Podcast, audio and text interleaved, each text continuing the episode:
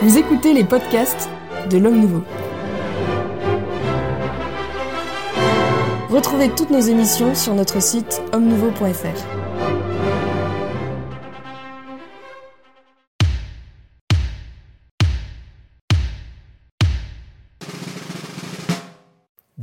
dans le Club des Hommes en Noir, un club euh, des Hommes en Noir euh, absolument exceptionnel puisque nous avons euh, l'honneur, la joie de recevoir pour la, la deuxième fois Monseigneur Schneider dans cette, dans cette émission avec un parterre choisi d'interlocuteurs que je m'empresse tout de suite de, de vous présenter.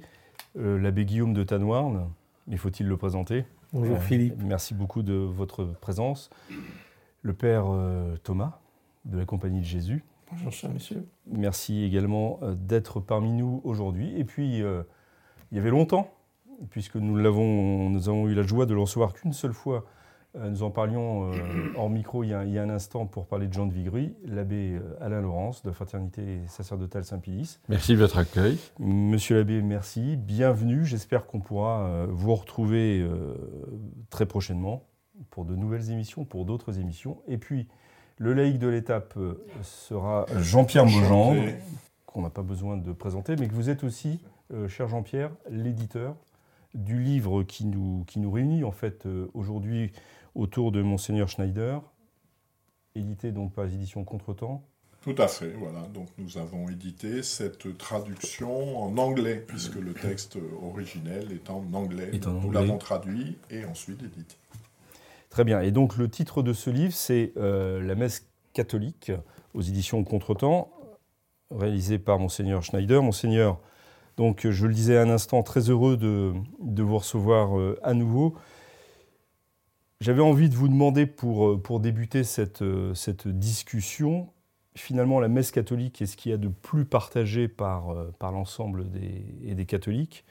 Pourquoi est-ce que vous avez estimé nécessaire d'écrire un ouvrage sur cette, euh, sur cette question Parce que je pense euh, la crise plus profonde de l'Église de nos jours est la crise eucharistique. Parce que l'Eucharistie est le cœur de l'Église, la vie de l'Église. Et ce, cette cœur est attaqué et faible pour de la crise liturgique. Et la Sainte Messe est le centre, le soleil de notre vie, de toute la vie de l'Église. Exactement, ce centre était tellement attaqué euh, que nous devons de nouveau euh, mettre au centre Dieu. Pendant la célébration de la liturgie, je me réfère à la messe nouvelle parce qu'il est évident que dans la structure de la messe nouvelle et dans les textes, le rite même, et la centralité de Dieu est très faible. Et, et plutôt l'homme devient au centre. Et c'est euh, la crise plus profonde, la cause de la crise plus profonde de l'Église, l'anthropocentrisme qui se révèle d'une forme plus évidente dans la liturgie, qui est notre vie quotidienne pour nous prêtres et pour les fidèles. Chaque dimanche, ils, sont présents à la Sainte Messe et devaient de nouveau euh, être guidés à la centralité de Dieu dans l'Eucharistie. Monseigneur, le, le sous-titre de votre ouvrage, c'est celui que vous développez à l'instant, Remettre Dieu au centre de la liturgie. Vous dites que les réformes post-conciliaires sont plutôt de tendance anthropocentrique et non pas théocentrique. Est-ce que vous expliquez euh, cette réforme liturgique par tout un, un une tentative de mettre vraiment l'homme euh, au, cœur de- des préoccupations de l'Église. Est-ce que l'Église perd de vue celui qui doit être le, centre de sa méditation et de son adoration, Dieu? Ah oui, parce que toute la crise de l'Église Et ce danger de mettre l'homme au centre, pas seulement la liturgie, mais euh, nous avons vu que euh, depuis le Concile Vatican II, euh, l'activité de l'Église est plutôt penchée vers les affaires temporelles. mais l'Église est pour l'éternité, pour le salut des âmes pour la vie surnaturelle. Le monde surnaturel est tellement affaibli dans la vie de l'Église depuis des décennies, après le Concile. Et c'est justement euh, le reflet dans la liturgie de cette tendance euh, générale euh, de, des affaires temporelles, de oubli, du surnaturel, de la vie surnaturelle, qui est l'essence du christianisme, de l'Église, le, le, mode surnaturel, l'incarnation de Dieu, les sacrements. Et pour cette raison, je pense nous devons de nouveau, et j'ai mis le titre, pas seulement la messe, mais la messe catholique.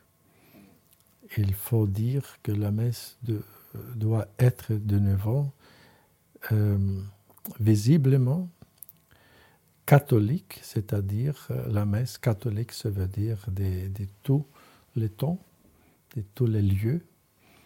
Donc, une messe de tous les temps, des saints. Et, pour cette raison, je, nous devons de nouveau proclamer euh, qu'est-ce que la Sainte Messe? Euh, comme notre Seigneur avait dit euh, demandé, dit à la femme samaritaine, si tu savais le, don de Dieu. Donc nous devons faire, si tu savais qu'est-ce que la Sainte Messe, tu ne peux célébrer de cette forme. Comme on, comme on célèbre la messe nouvelle tournée vers l'homme et pas vers Dieu. Donc, et toutes les prières de la messe devaient exprimer. Ce euh, qu'est la Sainte Messe, qui est le, sacrifice de la croix, et l'acte suprême de l'adoration de Dieu. Monseigneur, c'est un constat euh, terrible et qui fait trembler que celui que vous faites et qui est partagé évidemment par euh, beaucoup d'autres et de plus en plus au sein de l'Église en ce qui concerne euh, la messe. Dans votre livre, il y a beaucoup de, très belles citations, en plus de vos réflexions personnelles, des citations des pères de l'Église, des saintes écritures, euh, des, grands théologiens, des grands mystiques. Et notamment, vous rapportez euh, cet apophthegme d'un père du désert qui est l'abbé Apollon, je crois, qui parle de l'agenouillement et euh, qui euh, dit que, bon, lui, il a eu, si on peut dire, la grâce, en tout cas, c'est une grâce qui est très pesante, mais de, de voir le diable. Et euh, le diable lui est apparu sans genoux, parce que le monde diabolique ne peut pas s'agenouiller. Alors, actuellement, comme vous le savez, dans la plupart des églises, ce sont les prêtres eux-mêmes, c'est le clergé lui-même qui a demandé maintenant depuis bien longtemps aux fidèles de ne plus s'agenouiller. Alors, si nous, ne sommes pas capables de nous agenouiller, sommes-nous désormais euh, part de ce monde diabolique? Oui, c'est exactement notre problème. Et le diable, la, tentation du diable est toujours de détourner euh, l'homme de l'adoration de Dieu et de tourner l'homme vers l'adoration de, soi-même. Donc, auto-adoration. Ou puis l'adoration des idoles et du, du, diable même. Quand nous laissons l'adoration de Dieu, c'est, quasiment pour nécessairement nous, nous adorons quelque autre chose. L'homme ne peut pas être sans adoration. S'il quitte l'adoration de Dieu, il commence à adorer soi-même, ou adorer des idoles. Nous avons vu la Pachamama, adoration, oui, au milieu de l'église. Et puis l'adoration enfin et conduit à, l'adoration du, diable aussi. C'est très dangereux d'abandonner l'adoration de Dieu. Et pour cette raison, nous devons. C'est la, la première finalité pour laquelle nous sommes été créés pour adorer Dieu, pour glorifier Dieu. Et c'est notre première finalité de notre création, de notre vie. Nous devons exprimer euh, très visiblement euh, dans le rite même de la messe. Et la messe traditionnelle était euh, exprimée d'une façon très impressionnante, très claire. Monseigneur, avant de parler de, Satan, parce que c'est peut-être quand même ce qu'il y a de plus terrible, est-ce qu'il n'y a pas eu, dans les années 60, un, mouvement culturel qui n'existe plus aujourd'hui et qui était un mouvement euh, très positif, très optimiste? Le culte du Dieu qui s'est fait homme est allé à la rencontre du culte de l'homme qui se fait Dieu. Qu'est-il arrivé? Un choc? Euh, Non, un immense mouvement de sympathie a débordé du Concile sur le monde. Cette phrase est de, Paul VI dans le discours final du, Concile Vatican II. Est-ce qu'aujourd'hui on peut raisonnablement tenir cet optimisme alors que euh, la pédophilie est partout dans l'Église, euh, alors que le monde lui-même est dans un, est dans un état épouvantable de, de division, d'opposition, de guerre? Oui, je pense que c'est très évident qu'il n'est pas possible aujourd'hui parler d'un optimisme. C'est très évident. Donc même dans le monde, euh, nous, nous, pouvons euh, observer euh, une très forte un, très fort totalitarisme idéologique qui est quasiment une forme de la dictature pour les théories de, gender, comme vous savez, d'une forme dictatoriale, et plus la destruction du mariage, de la famille, et toutes les abominations qui ont pratique de la vie civile, politique, est très évident. Et donc, et même hum, au sein de l'Église, comme vous avez dit, nous avons observé toutes ces tragédies de l'immoralité du clergé, l'abandon en masse des fidèles dans le monde occidental, de la messe, de la pratique de la foi et de la messe. Les, beaucoup des monastères euh, sont déjà fermés, euh, davantage. Donc un déclin très évident de la pratique de la foi et de la vie de l'Église. C'est très évident. Donc, euh, je pense qu'aucune personne honnête euh, pourrait parler aujourd'hui d'un optimisme. Jean-Pierre Maujean. Voilà, euh, présentant votre livre à leurs lecteurs, les moniales bénédictines de l'abbaye Notre-Dame de l'Annonciation au Barou écrivent Après lecture de ces pages si vivantes, on n'assiste plus à la messe comme auparavant. Selon vous, qu'est-ce qui manque le plus aux catholiques d'aujourd'hui pour participer avec fruit à la messe? Je pense que la première chose, nous devons de nouveau dire et enseigner qu'est-ce que la Sainte Messe, de, connaître toute la richesse euh, doctrinale, spirituelle, liturgique de la Sainte Messe. C'est comme notre Seigneur avait dit, je répète, si tu savais le, Dieu le don de Dieu. Donc nous devons, pour cette raison, même pour les catholiques euh, pratiquants, nous devons euh, faire des catéchèses, des catéchèses sur la messe. Et, numquam satis, comme on dit en latin, euh, sur la Sainte Messe, parce qu'il y a une richesse immense.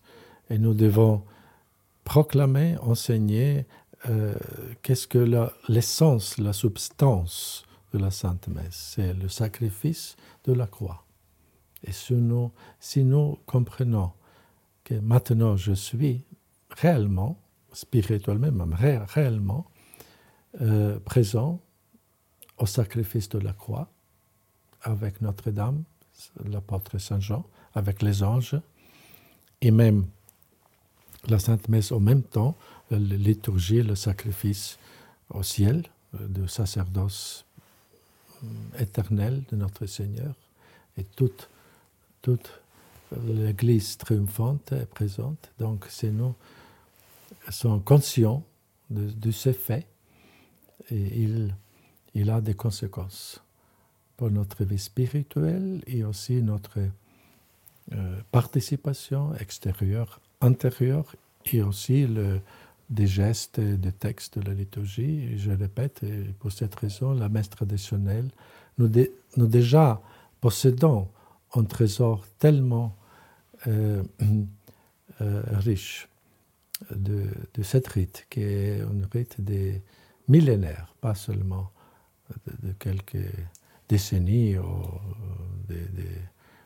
mais millénaires. Oui, le, le, plan que vous avez adopté pour votre livre m'a fait penser à une sorte de credo euh, avec chaque chapitre étant consacré à une caractéristique de la messe. Euh, la messe est splendeur, la messe est sacrifice, la messe est prière, etc. Et cela m'a fait, ça m'a renvoyé à, ce que l'on dit dans le credo aussi, l'Église est une, sainte, catholique, apostolique. Donc euh, il y a toute une déclinaison ainsi qui, euh, permet au lecteur de, découvrir la richesse de la messe qui ne se réduit, qui ne se réduit jamais à, à un seul aspect et qui déborde toujours sur même tout ce qu'on peut écrire évidemment à son propos et c'est ça qui, euh, je trouve, peut nourrir ô combien, euh, pas simplement le fidèle laïc, mais aussi le, prêtre pour redécouvrir l'essence même de la messe. Exactement. Et la messe est tellement riche que nous devons euh, de nouveau chaque jour, le prêtre, de méditer aussi qu'est-ce que la Sainte Messe et puis transmettre euh, aux, des fidèles aussi, euh, comme nous avons vu que les pères de l'Église euh, ont toujours expliqué les mystères qui étaient appelés la catéchèse mystagogique, le son profond du, rite, qu'est-ce que nous, faisons pendant la messe? Et je pense qu'il il faut de nouveau redécouvrir la catéchèse mystagogique c'est-à-dire de, l'explication profonde, spirituelle euh, du rite, des détails aussi du rite. Une nourriture très riche pour la vie spirituelle de prêtre, d'abord, et aussi pour les fidèles. Monseigneur, je vais peut-être mettre les pieds dans le plat, mais vous parlez de rite millénaire. Il y a aujourd'hui une polémique autour de l'ancienne forme, de la nouvelle forme. Euh, de la forme dite ordinaire et de la forme dite extraordinaire. Euh, est-ce que vous ne croyez pas que la forme extraordinaire du rite est un peu comme le maître étalon et comme la, mesure liturgique à, laquelle doit euh, se, conformer finalement toute célébration actuelle de l'Eucharistie? Exactement. Je considère, pour, à cause de l'âge millénaire, de cette rite qui était toujours le même quasiment, elle a, qui a été sanctifiée pour le temps, pour des saints. Ce rite reste comme un canon, une mesure, le critère plus sûr euh, pour toute la vie liturgique. Et comme le credo, nous avons le canon fide, comme on dit. Canon fide, la règle de la foi, qui est le credo, le symbole de la foi, que nous, prions pendant la messe. Et aussi, et, de, cette forme aussi, euh, le rite traditionnel est une sorte de canon, règle, pour mesurer euh, les, possibles réformes, donc euh, une orientation très sûre pour la vie, aussi pour le futur de l'Église. Merci, Monseigneur. Vous avez eu l'occasion il y a quelque temps de présenter votre ouvrage aux États-Unis. Vous avez fait plusieurs déclarations euh, à des journalistes. Euh, et dans vos propos, on trouvait les accents de Ottaviani, Bacci, et même, Ottaviani, exactement, le bref examen critique, et même le Monseigneur Lefebvre. Est-ce que c'est fortuit ou est-ce que vous vous revendiquez de cette filiation? Donc, euh, en 1969, les cardinaux Ottaviani et Bacci disent la nouvelle messe s'éloigne de façon impressionnante dans le détail et en général de la théologie traditionnelle sur la messe définie par le Concile de Trente.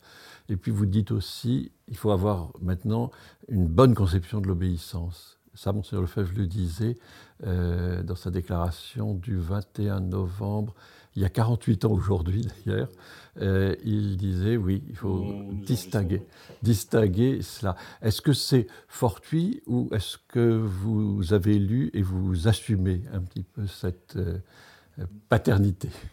Oui, j'ai connu ces déclarations, ce examen, et aussi hum, les, déclarations de Monseigneur Lefebvre, mais je m'aime moi-même personnellement quand je commençais à approfondir les questions doctrinales et même célébrer la messe traditionnelle, quand j'ai commencé à célébrer la messe traditionnelle il y a 15, 15 ans déjà, chaque jour, je, je, peux découvrir euh, toute la richesse. De, et puis, quand je célèbre la nouvelle messe, je peux observer le grand contraste. Contraste. Contraste, oui. Contraste euh, très fort. Et, donc, euh, pour cette raison, euh, je suis convaincu que la messe nouvelle, spécialement de l'offertoire, les prières d'offertoire, s'est éloigné de la compréhension catholique, euh, catholique traditionnelle de la messe. C'est très dangereux, spécialement je considère la chose plus dangereuse de la messe nouvelle et l'offertoire nouvelle. Jean-Pierre Maujean, vous voulez intervenir Alors, dans la conférence euh, aux États-Unis à laquelle faisait euh, référence M. Labbé-Laurence euh, tout à l'heure, vous avez évoqué et employé l'expression à propos de Traditionis Custodes et la volonté du Saint-Père de voir disparaître la célébration de la forme traditionnelle de la messe. Vous avez employé l'expression d'abus de pouvoir pontifical. Est-ce que vous pourriez un petit peu développer cette idée? C'est évidemment un abus de pouvoir euh, de l'Église. Parce que mm, maintenant, euh, limité au, même l'abolition de, la messe traditionnelle, un abus. Pourquoi? Parce qu'on on attaque, un attentat contre euh, un trésor plus grand que l'Église, un des plus grands trésors de l'Église qui est le rite millénaire de la Sainte Messe que l'Église avait euh, euh, développé pendant les, 2000 ans d'une forme organique euh, sur la direction du Saint-Esprit, des, saints, des saints docteurs de l'Église, des saints. Et donc, quand le pape évêque fait des, actes qui font, qui font un, dommage grand au bien commun de l'Église, bien spirituel de toute l'Église. C'est un abus et nous ne pouvons pas obéir en ce cas, parce que cette obéissance serait une obéissance fausse, une obéissance qui porte un, un dommage au bien spirituel des fidèles et de toute l'Église. Monseigneur, une grande partie de, ceux qui nous regardent euh, assistent euh, à la messe dans sa, dans sa forme euh, dite ordinaire, dans sa nouvelle forme, au moins depuis 1969. Est-ce que vous auriez des conseils à leur donner à, ceux qui n'ont souvent pas le choix d'avoir une autre forme de, célébration pour, malgré le rite qui ne semble pas porter à, cette, une, visée traditionnelle, comment est-ce qu'il pourrait faire pour, pour se réapproprier en quelque sorte cette, cette visée traditionnelle de la messe? Ça, c'est la première chose, c'est ma première question. Et la deuxième, est-ce que vous pourriez expliquer à ces gens qui, et à nous tous d'ailleurs, euh, la différence entre la, bénédiction, la, la prière d'offertoire dans le nouveau rite et euh, la prière d'offertoire dans l'ancien Parce que pour ceux qui ne sont pas liturgistes, ça peut, ça peut sembler euh, deux prières quasiment équivalentes. Et je rajoute une troisième question, pardon. Est-ce que l'une des, voies de restauration de la messe dans toute, sa, dans toute son intégrité, ça ne serait pas de permettre à chaque prêtre d'utiliser l'offertoire ancien pour, euh, même dans la nouvelle messe, donc pour, euh, poser un premier pas euh, dans la voie de la restauration Oui, d'abord, je peux suggérer à conseiller à fidèles qui fréquentent la messe nouvelle de, de lire des, des, bons livres sur la messe, sur la, la signification, le sens profond, doctrinal, spirituel de la messe. Il y a, euh, je pense aussi en France, euh, beaucoup de, bons Il y, a, un très bon livre, monseigneur. Euh, pas seulement, je ne pense pas seulement mon livre, mais il y a beaucoup des autres bons livres, un petit ouvrage pour même traditionnel qui explique euh, toute la, richesse doctrinale, liturgique, spirituelle aussi. Et je, je voudrais recommander à ces fidèles de lire, d'approfondir le, le son de la messe, la signification de la messe. C'est la première chose. Euh, puis, je recommande ces fidèles de commencer de recevoir notre Seigneur pendant la communion seulement en genoux et sur les lèvres. Ces choses changeraient profondément euh, leur euh, attitude intérieure et extérieure vers le Saint-Sacrement, l'Eucharistie, pendant la messe. Et puis, je recommande aussi à ces fidèles de faire de l'adoration eucharistique régulièrement. Et donc, ils peut gagner une conscience plus profonde et vivante euh, du, mystère d'Eucharistie, de la messe, et, qui est le, saint sacrifice de la croix, et euh, la liturgie céleste. Et, aussi de euh, demander l'ange gardien d'accompagner nous dans la messe, pendant la messe, des prières avec nous, les anges, d'être conscient. Maintenant, je suis ici dans l'église de la messe, euh, des anges, des saints. Nous sommes une église. Pendant la messe céleste, triomphante, et ici, l'église militante. C'est première chose. La, deuxième chose, euh, la différence euh, entre l'offertoire ancien de la messe traditionnelle et de la messe nouvelle. C'est une différence fondamentale, je, dirais, parce que les prières d'offertoire nouvelle sont fondamentalement des prières protestantes, juives. C'est vrai, c'était pris d'un rituel juif du sabbat et puis euh, exprime essentiellement seulement que nous, maintenant, euh, fêtons, célébrons euh, un repas. Repas. Scène. Donc, le manger. Donc, c'est la finalité qui exprime l'offertoire doit exprimer l'intention, euh, qu'est-ce que nous maintenant faisons? Nous voulons célébrer le sacrifice de la croix. Et cette intention a été exprimée d'une façon très claire dans, le dans les prières d'offertoire traditionnelles. Et vous, vous, pouvez voir le contraste fondamental.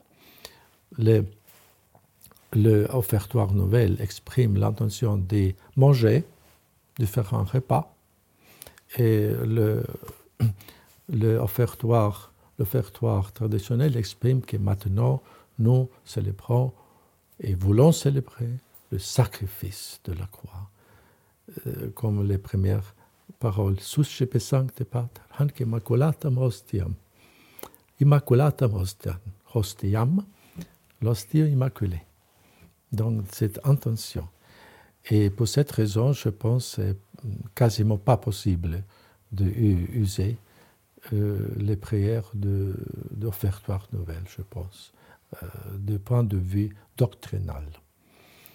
Et puis, l'autre question que vous avez me dit, le troisième. Est-ce que justement, un des moyens de, sortir de la crise liturgique, euh, qui est une, crise effectivement également doctrinale, ça ne serait pas euh, de permettre à chaque prêtre d'utiliser l'offertoire ancien? Oui, c'était, je, je, pense, nécessaire même. Et je, je pense qu'on a le droit d'utiliser même maintenant déjà, de la messe nouvelle, euh, les prières d'offertoire traditionnel. Parce que la, euh, la clarté doctrinale est à la, la primauté et pas un légalisme positiviste, légalisme seulement. Nous ne devons pas être des prisonniers d'un légalisme seulement. Mais ce légalisme nous empêche la clarté doctrinale et c'est le danger pour la doctrine.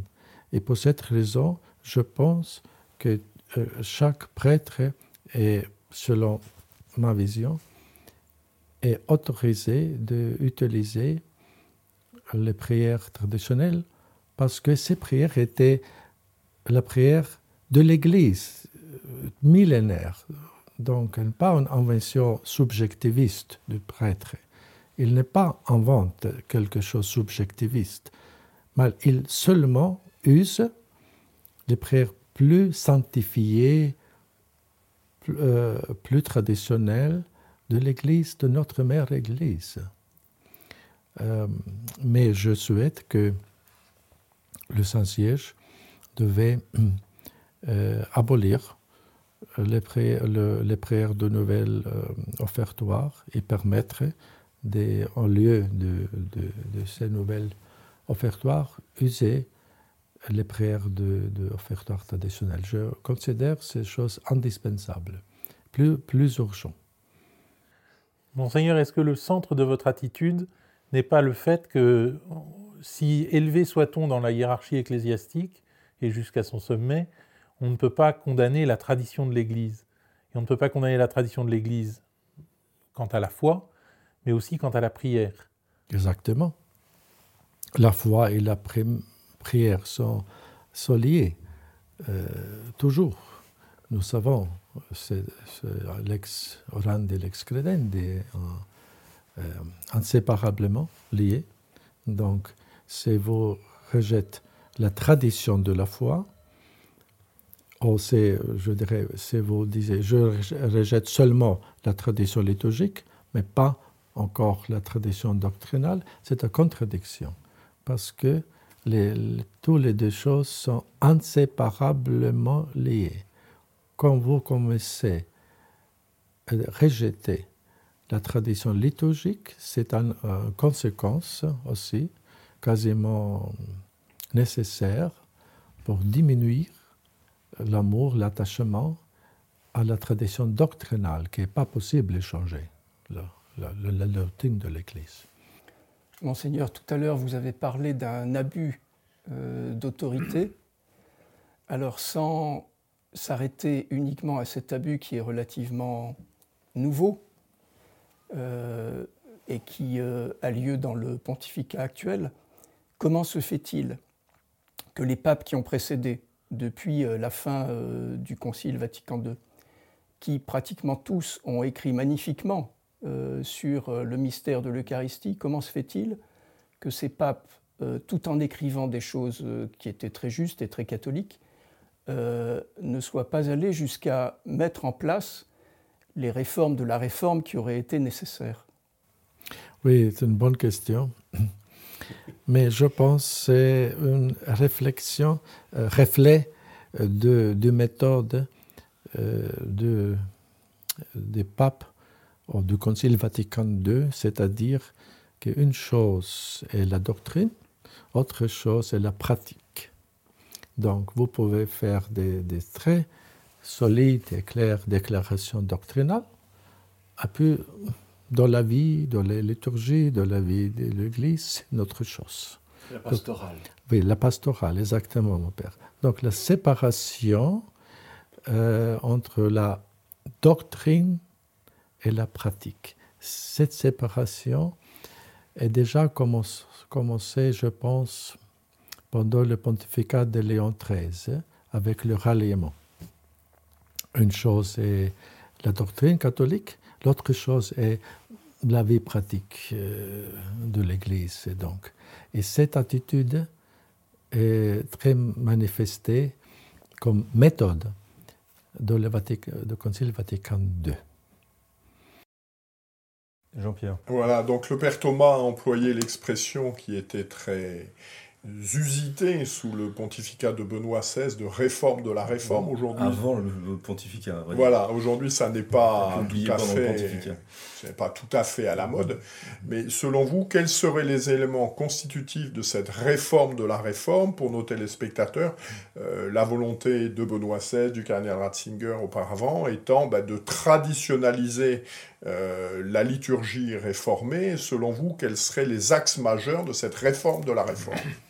Oui, je pense, comme j'avais dit, euh, la première chose indispensable, urge, ur, urgente, est d'abolir, d'interdire le, le nouvelle, euh, les prières de nouvelles offertoires et de rétablir de nouveau les prières euh, d'offertoires traditionnelles. C'est pour moi la chose, de point de vue doctrinal, plus important et urgent.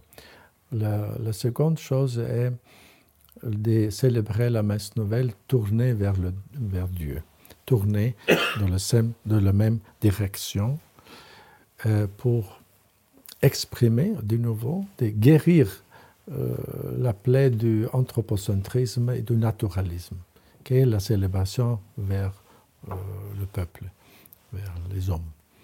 Donc, c'est la deuxième chose très importante. La troisième chose, aussi urgent est d'interdire de, toute l'Église la communion sur la main, parce que c'est un, cause de beaucoup de sacrilèges et de désacralisation du Saint-Sacrement, évidemment.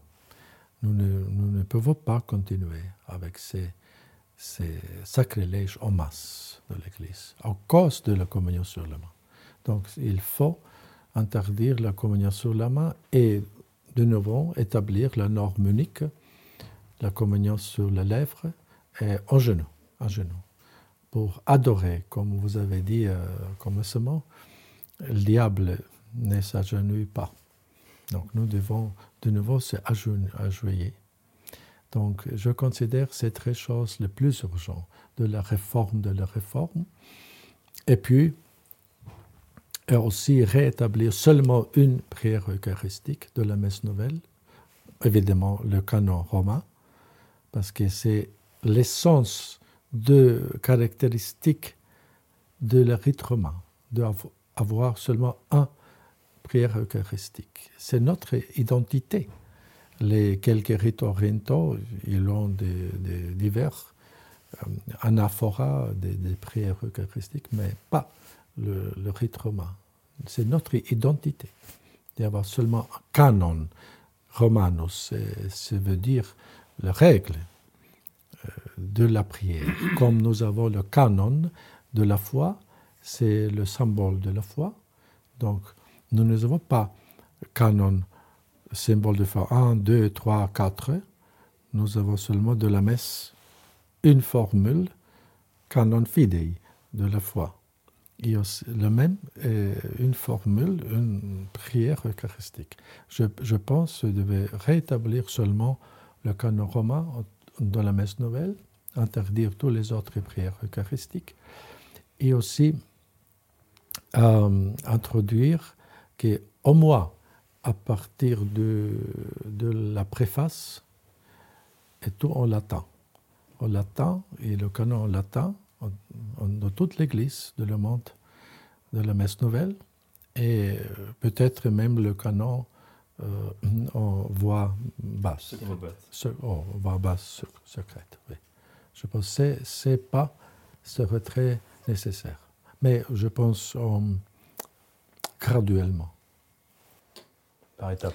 Alors pour l'heure, euh, ce que nous subissons, c'est ce que rappelait le, Père Thomas, c'est une forme de persécution de la messe traditionnelle. Or, vous vous dites, dans les déclarations récentes que vous avez faites, en particulier aux États-Unis, vous dites, mais il faut que les fidèles et les prêtres se persuadent bien qu'ils ont un droit, un droit à la messe traditionnelle c'est pas une faveur, c'est pas une petite euh, exception, c'est pas nécessairement un adulte, c'est un droit, parce qu'ils ont droit à la clarté doctrinale dont vous disiez, ils ont droit à assurer le salut des âmes de façon nette.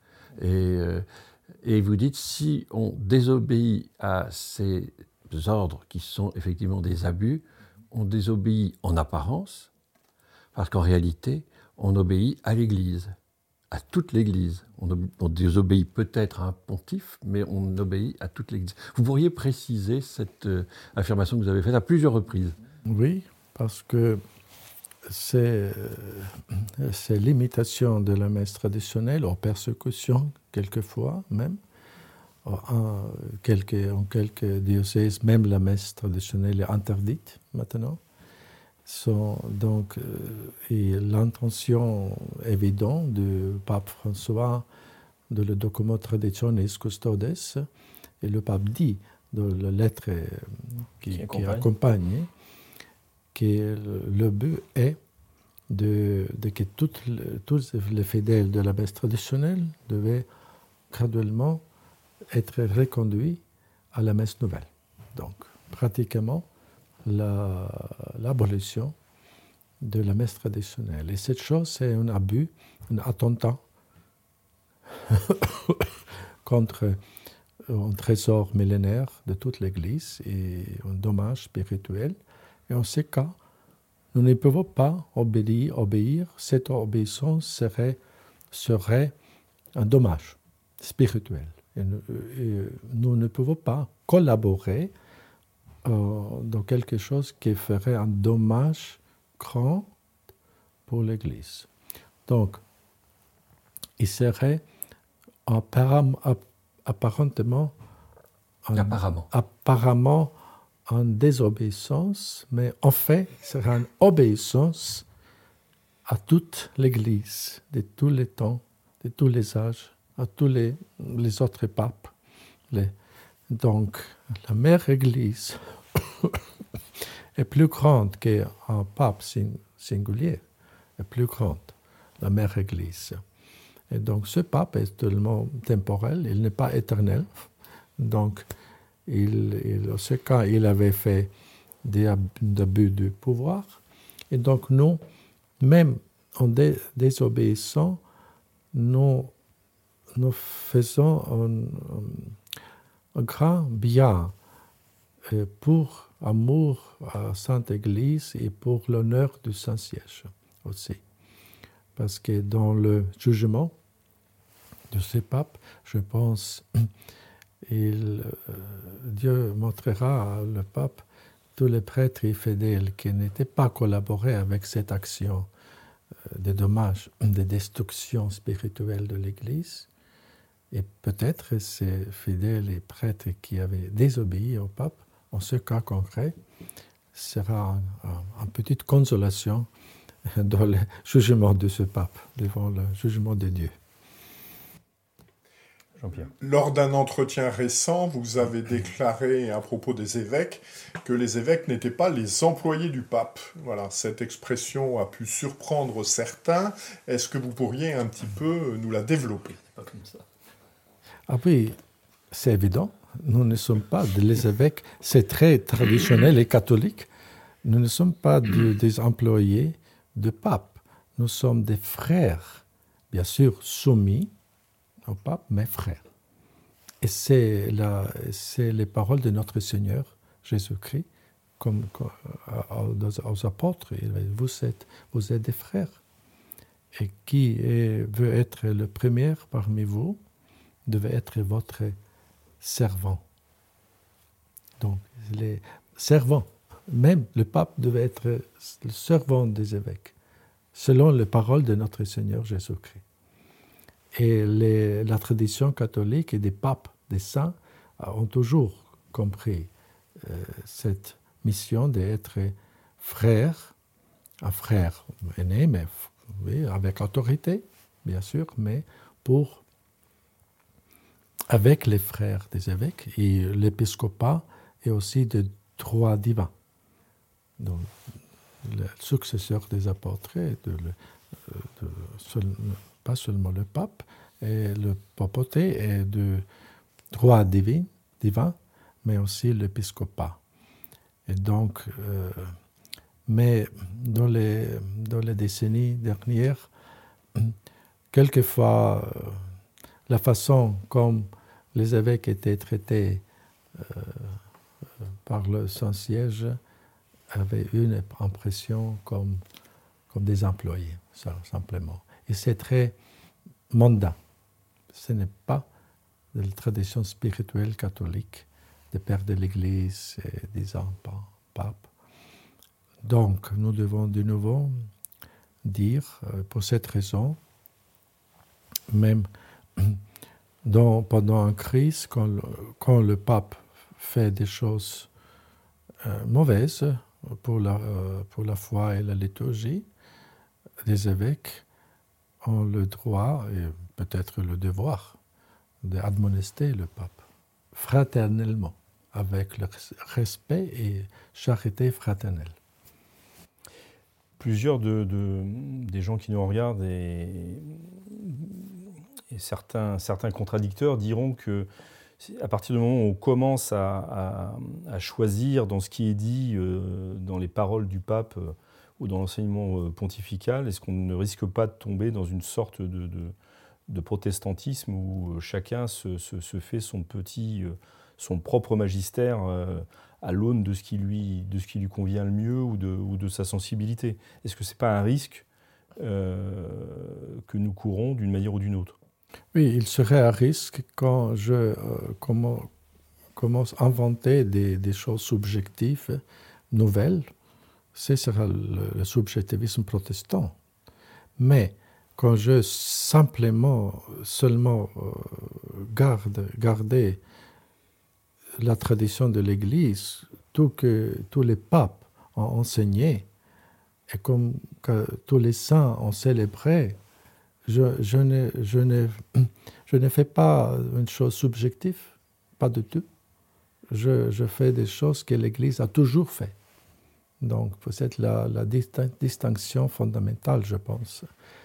Ce n'est pas le, le danger. Donc, euh, quand le Saint-Siège, le pape, commence de nouveau à défendre, garder euh, la tradition et transmettre avec toute la pureté et intégrité, nous sommes tous, tous les fidèles traditionnels seront très heureux et très obéissants, bien sûr.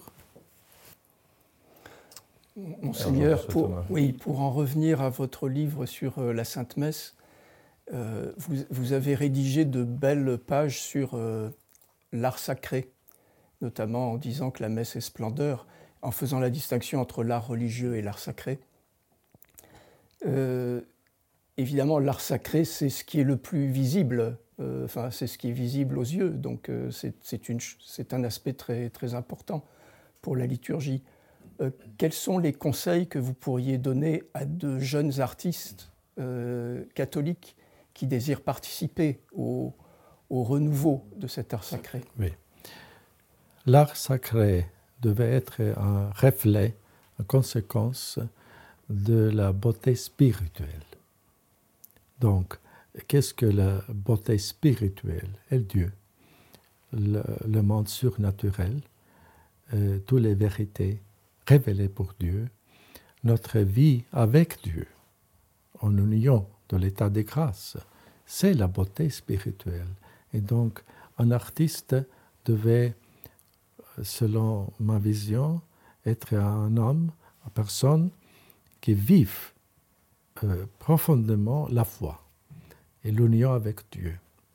C'était toujours la tradition de l'Église des premiers siècles, et même l'Église orientale, vous savez, quand des artistes font des icônes, des images sacrées, ils doivent euh, passer un temps en prière, même au jeûne, pour être préparés pour euh, faire des images et des icônes, pour la gloire de Dieu, parce que l'art sacré, la finalité de l'art sacré est pour la liturgie, pour le culte divin, pas seulement pour faire de quelque chose de, présentation de, l'artiste lui-même.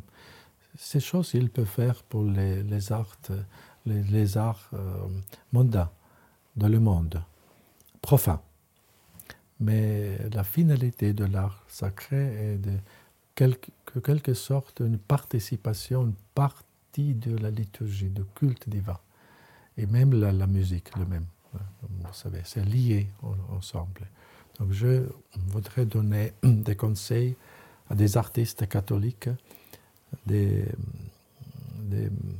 conduire une vie spirituelle, avec les sacrements et prier pour les inspirations divines, pour faire des, des, des, des œuvres, des arts vraiment dignes de culte divin, de, de la glorification de Dieu. Alors l'émission touche à sa fin. Encore une, une question, Oui. Monsieur l'abbé et Un Laurence. peu dans le sens de ce que le père Thomas vient de poser à Monseigneur Schneider.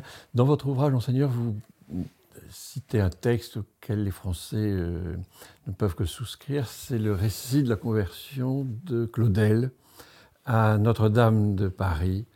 J'ai envie de vous poser la question, est-ce que vous pensez, vous qui êtes attaché à la tradition, que la liturgie traditionnelle peut provoquer aujourd'hui, au XXIe siècle, le même émerveillement, la même conversion, le même saisissement de tout l'être? Bien sûr, il y a beaucoup de cas dans ma vie que j'ai trouvé des personnes qui ont eu une vraie conversion profonde à cause de, les- sa participation à la, liturgie traditionnelle. Et je pense, peut-être et vous aussi, euh, des personnes qui ont eu euh, une conversion profonde à cause de la liturgie traditionnelle.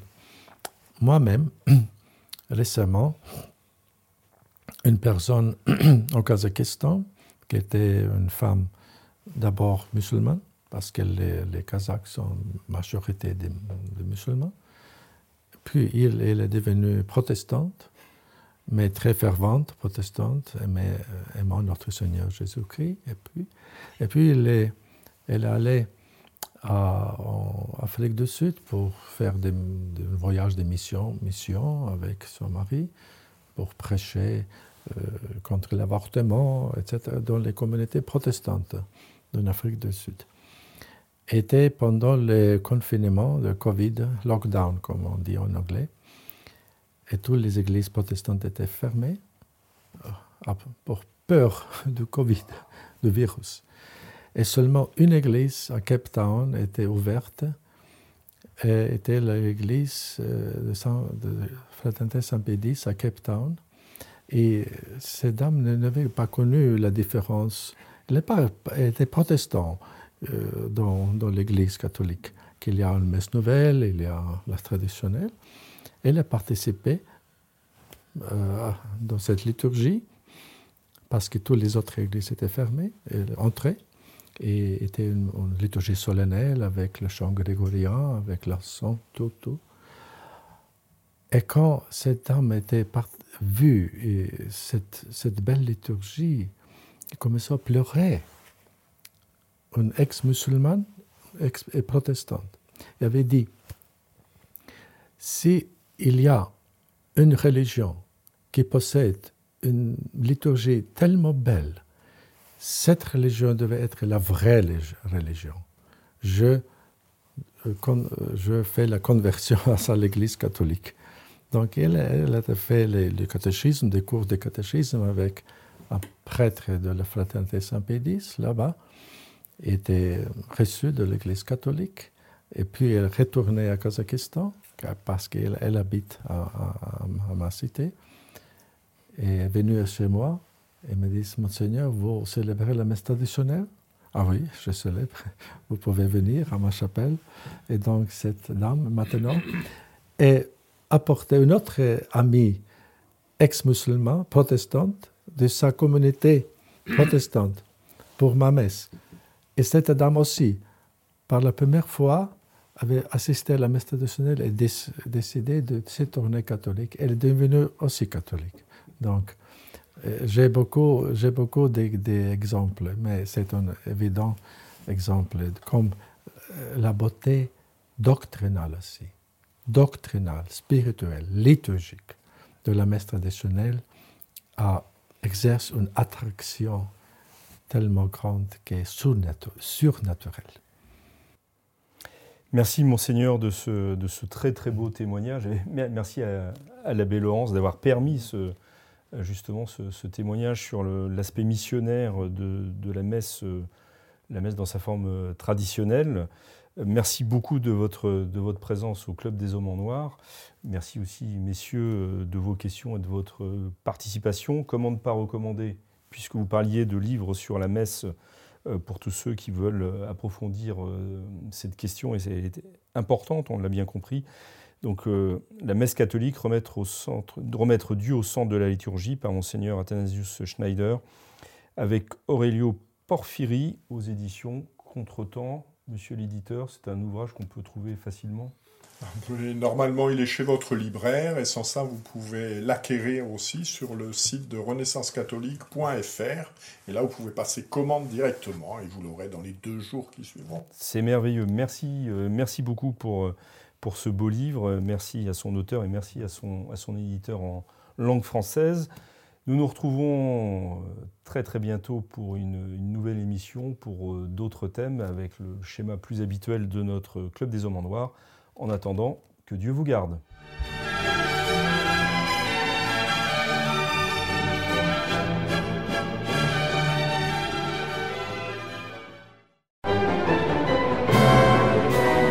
Merci d'avoir écouté ce podcast de l'Homme Nouveau. Si vous souhaitez soutenir nos émissions, rendez-vous sur l'onglet Faire un don de notre site homme